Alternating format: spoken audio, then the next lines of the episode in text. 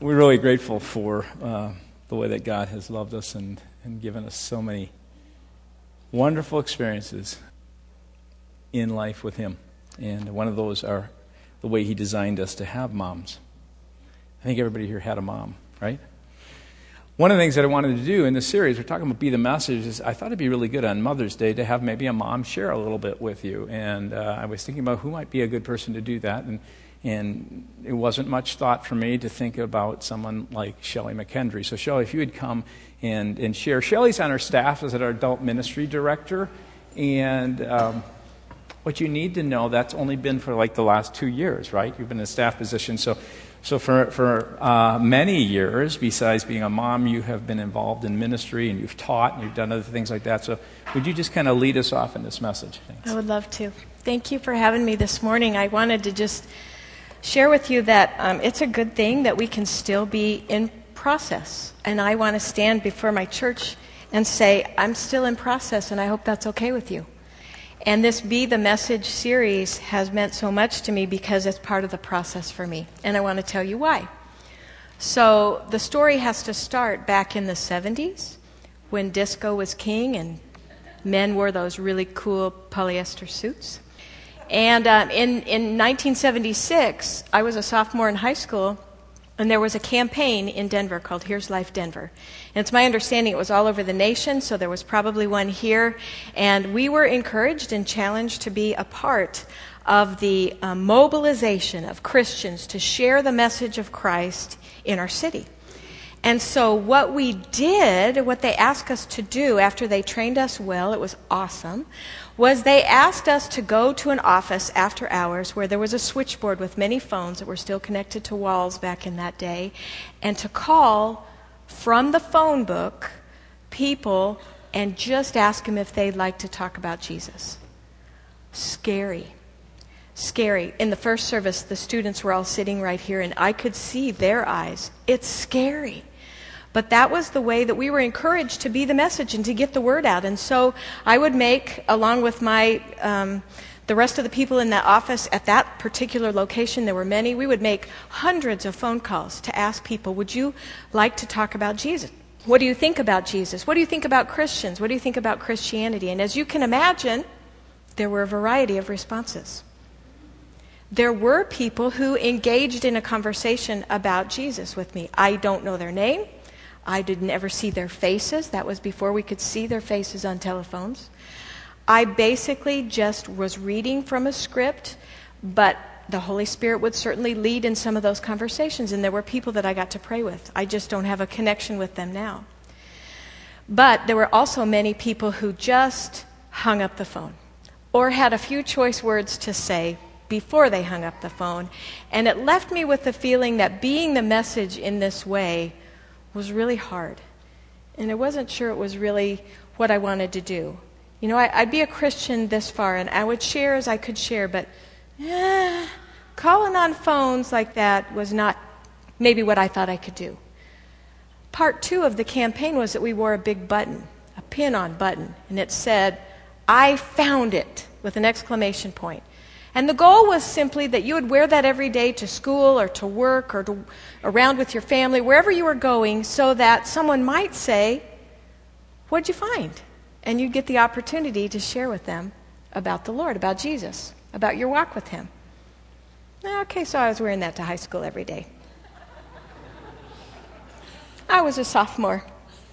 I didn't find that very many people in my high school came up to me and said, So tell me about what you found. But I do have a lasting memory of a friend, a person that I had a deep connection with, who was going through a crisis. And because I was learning about how to share my faith, and because I was being challenged to be the message, I got to share with her. I had some equipping to share with her. And then our youth pastor, Steve and I were, were dating then. Our youth pastor came and, and shared with her, and she came to know the Lord. So for me, here's Life Denver was worth it for one person that I knew, that I got to share with. That was awesome. But I still had that sense of this is a difficult thing for me. This, this button wearing, this cold calling, this is hard for me. But over the course of the process of years that I walk with the Lord, He never gives up on me. He never stops teaching me, and he gave me, he has given me a couple of scriptures. They were, they were a part of, of how we modeled and wanted to model Christianity to our kids. I think it's a part of, of what uh, George and Kevin have been sharing with us about the Be the Message. So the first one is in Titus chapter 4. And in verses 2 and 5, the Apostle Paul just speaks straight up to Titus, uh, to Timothy, and he says, I'm sorry, it was a Second Timothy, chapter four, and it says, "Preach or herald the word. Be ready in season and out of season. Do the work of an evangelist, and fulfill your ministry." That's a tall order. That's a tall order, and I can remember thinking as as that was taught to me and as I was reading my Bible and, and it's highlighted in my Bible, I was thinking, preach the word. I don't know how to do that. I'm not trained for that. How do I do that? But that word means herald. Tell it. Be the message. Do it. Act it out. Live it. Preach the word.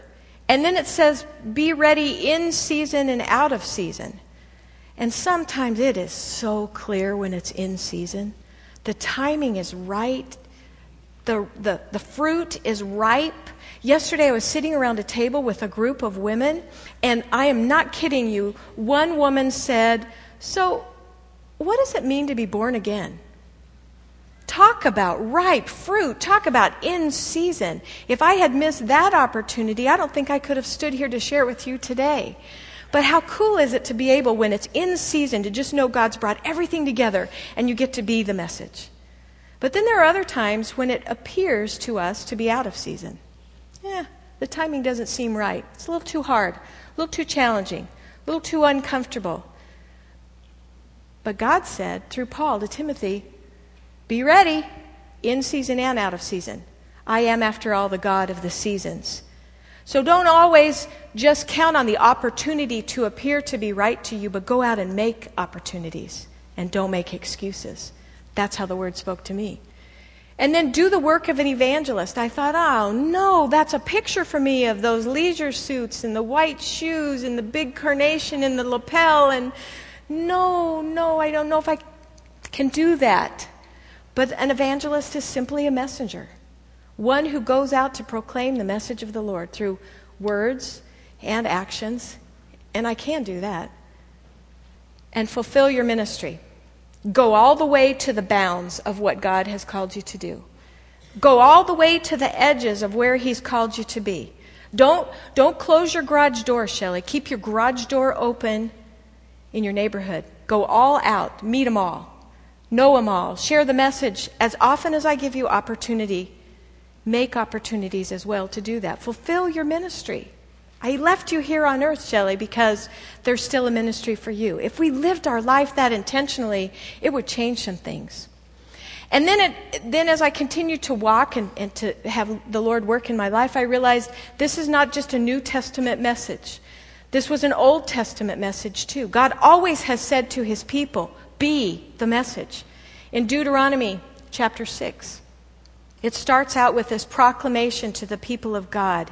Hear, O Israel, the Lord our God, the Lord is one. Love the Lord your God with all your heart and with all your soul and with all your might. And then he says, These words which I am commanding you today, commissioning you today, shall be on your heart. Be ready with them. They should be that close to you, at hand, on your heart.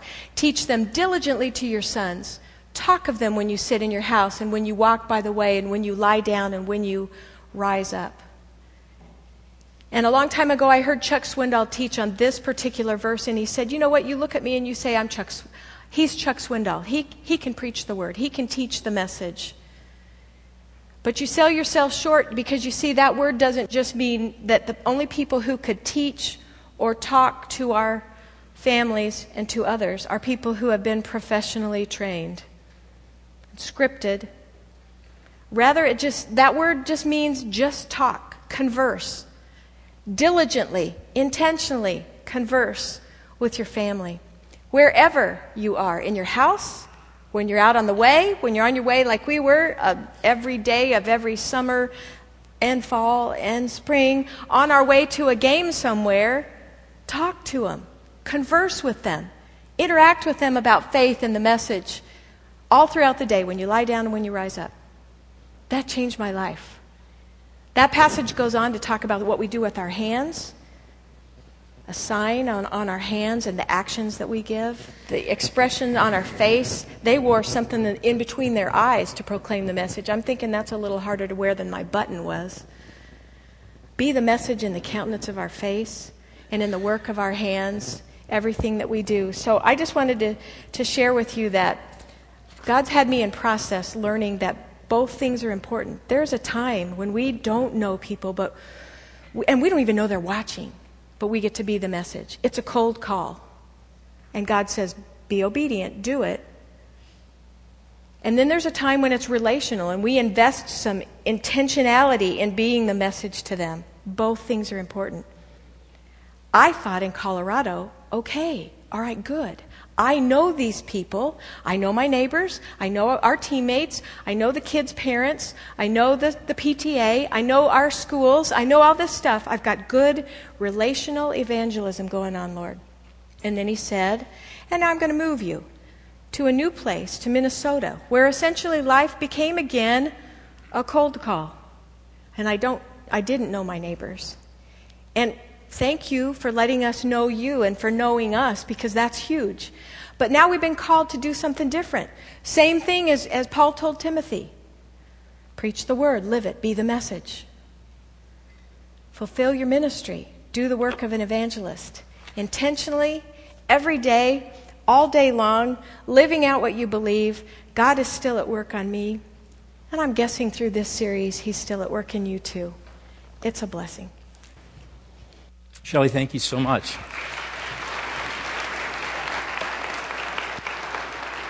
One of the things when, when, when Shelley and George and, and I, we kind of sat down and talked about this series and Be the Message, we know that you bring up the word evangelism or witness or share your faith, and it just, you go, oh, that's not me. It's scary.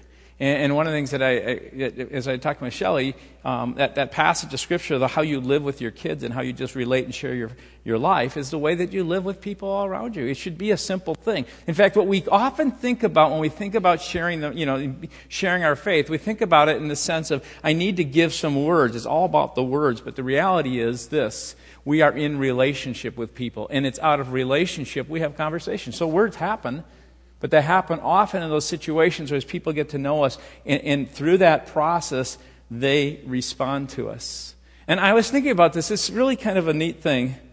Uh, we planned this series a while back. Uh, you know, let's, let's have an, a focus outward. What does it mean for us as a community of people to be the message? What does that look like?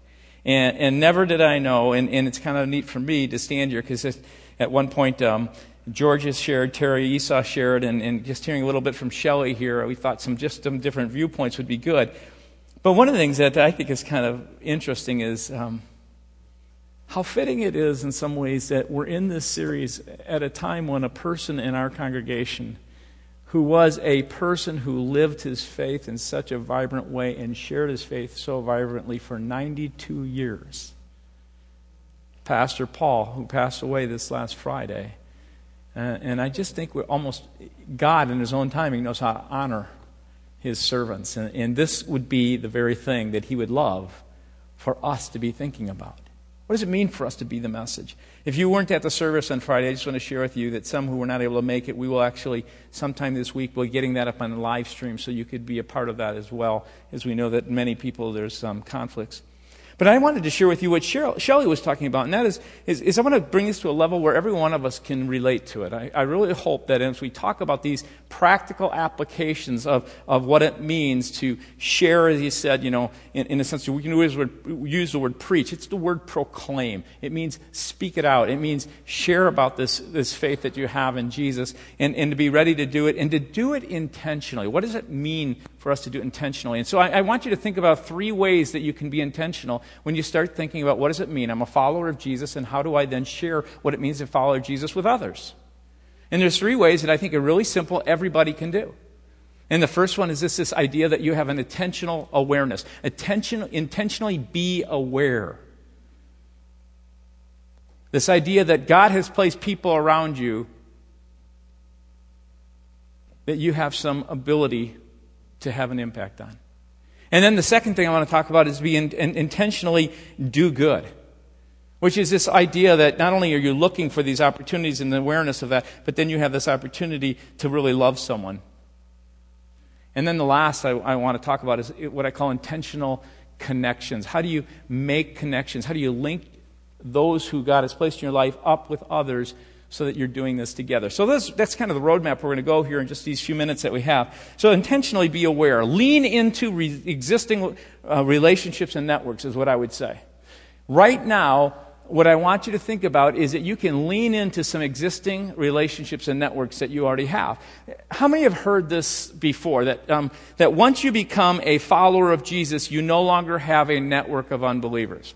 You've heard that before, this idea. And there's some truth to that in the sense that what happens is when you are a person who maybe is uh, one who's not following Jesus, and, and you usually have a lot of people who may be in that circle, and, and then all of a sudden you start to follow Jesus, you actually do begin to develop a whole new network of people because you, your heart likes to go where other people's hearts are. That's a natural thing, and it's a good thing. It's not a bad thing. But the false side of that is that this idea that you no longer have any kind of network of people who don't know Jesus in your life. That's not true.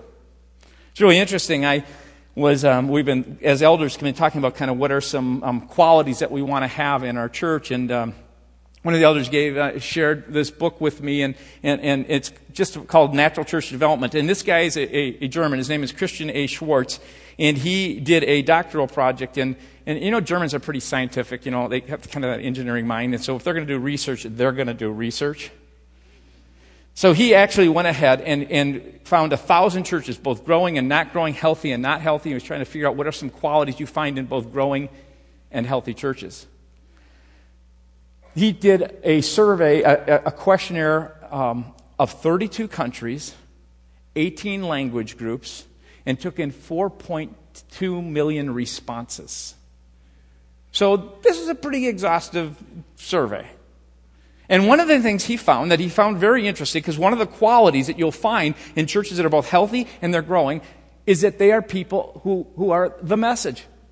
They're, they're people who are out there living their life in such a way that they're connecting with other people and helping them understand what it means to be a follower of Jesus. And he said this, which is very interesting in this portion under this area. He said, Everyone, almost all believers, as they did this survey, have 8.5 individuals in their network, in their relational context, that don't know Jesus or are in some place of searching, seeking, or in some way maybe not in a personal faith with God. And I thought that was interesting because I'm not sure what the point five is, whether that relates to the person being short or maybe somewhat a believer or you're not sure what the person really is. I don't know. So let's get rid of the point five and work with eight.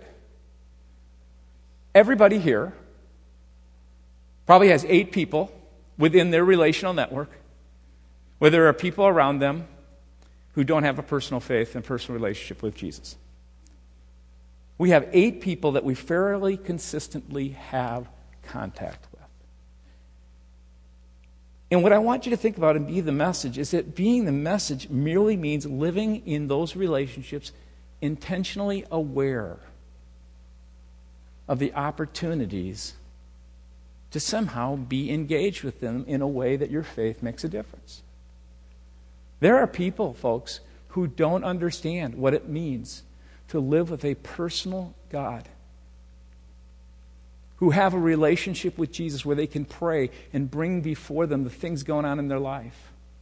There are people whose hearts are filled with fear. There are people around you that God may be preparing. And all he says is just be intentionally aware. There's a verse of scripture in Acts chapter 17, verses 26 and 27. It's when Paul is speaking at Athens. And in Athens, he gives this very kind of almost academic lesson. But at one point, he says in verse 26 From one man, Adam, God made all nations that they should inhabit the whole earth. And catch this, and he marked out their appointed times in history and the boundaries of their lands. And God did this so that they would seek him and perhaps reach out for him and find him, though he is not far from any of us. It's really interesting. I think what he's saying here, if you just pare it down and make it a little more concrete for you, he is saying this God has placed you right where you're at for, on, a pur- in, in pur- on purpose. In fact, if you put it this way, God put you where you are for a reason. Only you can be the message right where you're at. You might be thinking, well, I'm not Billy Graham, I'm not Beth Moore, I'm not any person. I, there's other people who could do this better than me. And God is saying, no, there isn't. You are exactly the person that I put there because you are the person that I planned to have connect with these individuals. That's kind of what Paul is saying. God wants to use you, your life, your particular gift mix, your personality it doesn't mean you have to go and, and find a button and say, I found it. It just means that you need to be in a place where you intentionally begin to say, God, I want to be aware of the fact that you put me in this neighborhood, you put me in this work context, you have put me in this fitness club, you have put me in this place, and there's probably someone around me that could really hear or use or be touched by you. So I just want to say and make it really clear, you guys, it, it is not a matter of not having contact. It's pretty well scientifically been researched that we have individuals around us. Here's the question Will you be intentional about looking and being aware? And I'll just put it this way take advantage of existing relationships you live in every day throughout the week. That's really what it means to be aware.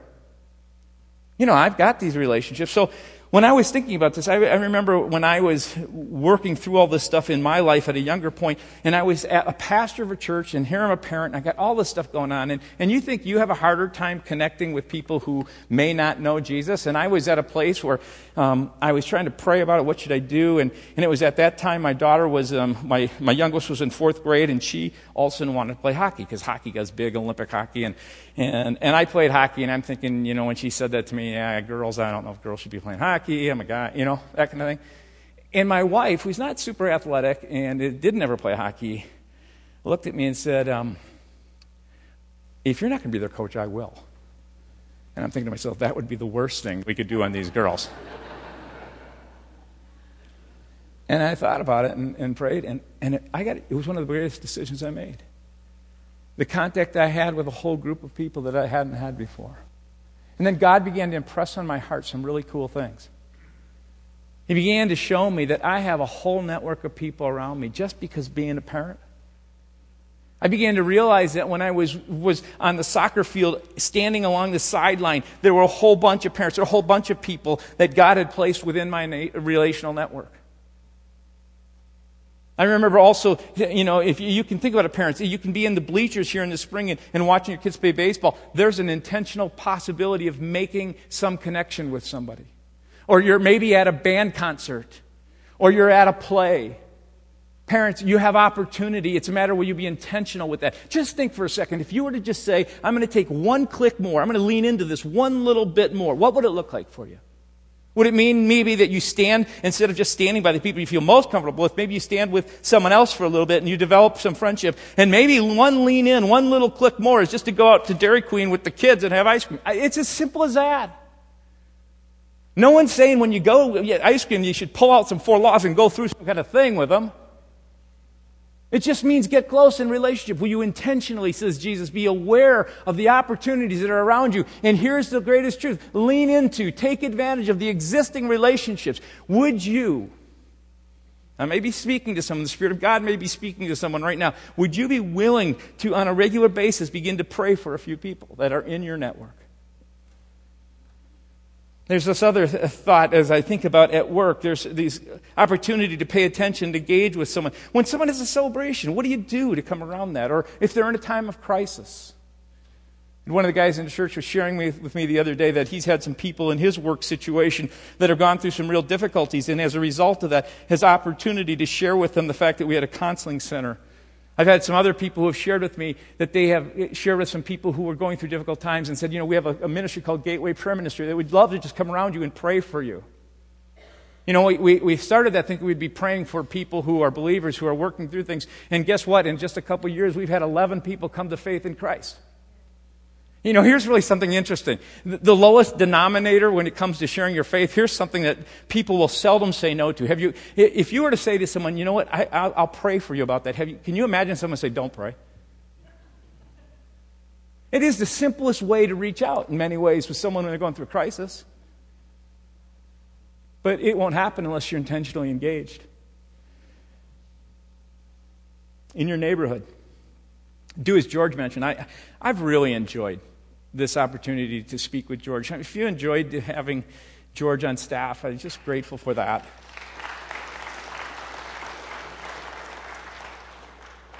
I just, we have a great staff, and I just love them. And, and George had mentioned last week about um, bonfires, you know, about getting a neighborhood bonfire and, and bringing um, aerosol cans and, and, you know, evangelism explosion idea and things like that. Which I mentioned that in the first service, and the youth were looking at me like, cool idea. Um, we don't mean that. But about three years ago, my wife and I, and uh, we had decided to um, reach out to our neighbors because now we're the old ones in the neighborhood and it's transitioned and we have all these young families coming in. And we, we were, you know, we, we think about them and we pray and we develop relationship with them and we said, let's just have a backyard kind of time where we get to know one another. It'd just be a way to serve our neighborhood because they're so busy. And so we did that, and, and then we did it three years ago. And when George spoke about that last Sunday, my wife kind of hits me, and later in the afternoon, she said, We're having another bonfire. I said, Not without aerosol cans. Anyway, um, intentionally be aware, intentionally do good. Basically, show love to those around you that God has placed in your relationships. It's not a big, it's not really that, it, it, it's not about rocket scientists. You know, you don't need to be really, really bright to do good. But what you need to do is be intentional. One of the things that I believe God is calling us to as a community of faith is an outward focus. It is so easy to make even church and everything about it is about what about me, what about me, what about me. And one of the books that was written not too long ago that I think hit all of America hard between the eyes, I'm talking not just people who are believers, but unbelievers as well, because many of them read. I mean, I gave this book to people who weren't believers, and they were they enjoyed it. So that's significant. It's a book by Rick Warren called The Purpose Driven Life. And all you have to do is read the first paragraph, and it, it's almost inspired. Because he says this very simply. His first sentence is this It's not about you. The purpose of your life is far greater than your personal fulfillment, your peace of mind, and even your happiness which is what all of America is pursuing with everything they have. And the church is running along as well. He says it's greater than your family, your career, or even your wildest dreams and ambitions. If you want to know why you were placed on this planet, you must begin with God. You were born by His purpose and for His purpose. And those of us who call ourselves followers of Jesus, the outward focused life, intentionally being aware, intentionally beginning to do good in those existing relationships that we have, is one of our primary purposes. And so you ask yourself, well, how do I begin to have this outward focus? There's a man, his name was Dallas Willard. He wrote a number of books, and in, in a number of the things he wrote about, he, he gave a very simple strategy, which is just a personal transformation strategy. It works for anything. And he, and he used the words vision, intention, and means. And he, he shortened it to just if you have Vim. If you have Vim in your life, you can begin to transform things because if you have a vision for what something should be. So if you want to lose weight, you kind of have an idea of what that looks like. And then you take intention, which means you personally commit yourself to that. But it all is a failure until you move to the means, because the means are the things that you practice, or the habits, the things you got to do daily, where you maybe exercise, you eat right, you don't eat as much, and all those means that you do as practices help you accomplish through your intention this vision. So I don't care what it is. You may be thinking, hey, I want to run and I want to get in shape. Or you may be thinking, I want to be a deeply spiritual person. I'd really, maybe your vision is, I would like to be like a Pastor Paul. And if I get 92 years, I want to be at that place in my life where I'm full of joy and life and energy and, and I have this love for people. And so you say, I would like to be like that. I'd like to be a spiritually deep person. So how do you do that? You have to intend to do it.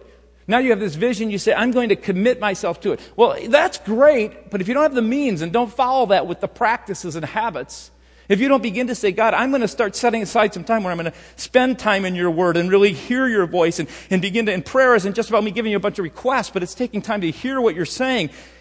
And, and know this, guys, God will personally speak to you. He's given you his spirit. It's our job to begin to know and to hear when that Spirit is speaking authentically to us. And that's a whole other message. And, and then the practice of worship, it's not coming singing songs on Sunday. It's coming and just pouring our heart out to God and saying, God, I love you. I worship you. And then this practice of worship that's not just a Sunday morning, it's your whole life. And then, and then you begin to practice this, this simple habit of maybe spending some time in not just social relationships where you have some accountability with other believers who challenge you. Because all these means help you become that kind of person. And then to add to that, how do you become that kind of person with an outward focus? Because that's part of what this is about in our spiritual life? Well, there's things you can do. There's a means, there's a practice that you can do, which is means you'll be intentionally aware, looking for relationships, and intentionally doing good. One of the greatest practices is to say, God, every day, as you pray for someone, and it's not that it has to be for this person. Every day, God, I'm going to intentionally seek to do something good. I'm going to lean into one of these relationships in a way that, that just is encouraging. It's not weird. But you know, let me share with you this too. Sometimes God calls you to stretch in faith. I love what George said a few weeks ago. We live so comfortably. We're so afraid to step in faith. You know, we're so comfortable. Why do you need the spirit of comfort? The reason you need the spirit of comfort is because when you step into faith, you become uncomfortable. And then you got to rely on the spirit to come along and give you comfort and say, you're going to be okay. I was sharing with um, one of our aspiring elders a little bit about this, and Mark Swantowski, Dr. Swantowski, shared with me this story, which I thought was pretty powerful. He said uh, he had a friend who was one, a chief resident in training that he was gotten to be friends with. And this guy was brilliant. He's an MD, PhD. That takes a lot of brain power and a lot of time usually, but he went through some of that pretty quickly. He was a highly skilled orthopedic surgeon. In fact, Mark said he was one of the world's experts on ultra structure of cartilage. Anybody really have any need to want to know that area? Praise God, someone does. He shared with me that in his younger years, this man, John, was a skeptic and agnostic, and yet Mark had opportunities to share with him in those younger years. And he says he watched his life and he saw him growing into his middle age years. He began to see that there was a softening in his heart, and he, he actually was beginning to question and actually was a bit of a seeker. And then at some point, he, he developed what would be these headaches, and they were severe and unremitting. And so he went in, and, and advanced imaging showed that he had a brain tumor. And Mark said the most amazing thing. He said, you know, because you know, he hadn't had much contact with him around that time. He said, but a neighbor lady during that time, a widower, brought him over a loaf of bread that she had baked. Just a neighbor lady didn't know him very well, knew he was in crisis, baked a loaf of bread. He accepted bread, ate the bread, it was good. And he began to wonder. Is this brain, really intelligent guy, began to wonder what would prompt someone, a relative stranger, to do that. I mean, he wasn't wearing buttons. She wasn't going around, you know, with uh, Jesus stickers on her back bumper, whether she did or not. All I know is she did good. And Mark said that he was so touched by that, he sought her out, and through her sharing, she just said, she shared about why she did it and the fact that Jesus loves her and about that relationship. But she said, You know, I am maybe not as gifted to be able to explain some of this stuff. I mean, how would you like to be in front of an MD, PhD, and you're going to and she said, But you know, if I go to a church where they're really welcoming and, and you might want to come, and he did, and he, he felt welcomed and supported, and he prayed for, and eventually opened his heart to Christ. He ended up having a surgery, and then after a brief hiatus, that tumor came back aggressively. And he just, Mark told me, passed away a few weeks ago.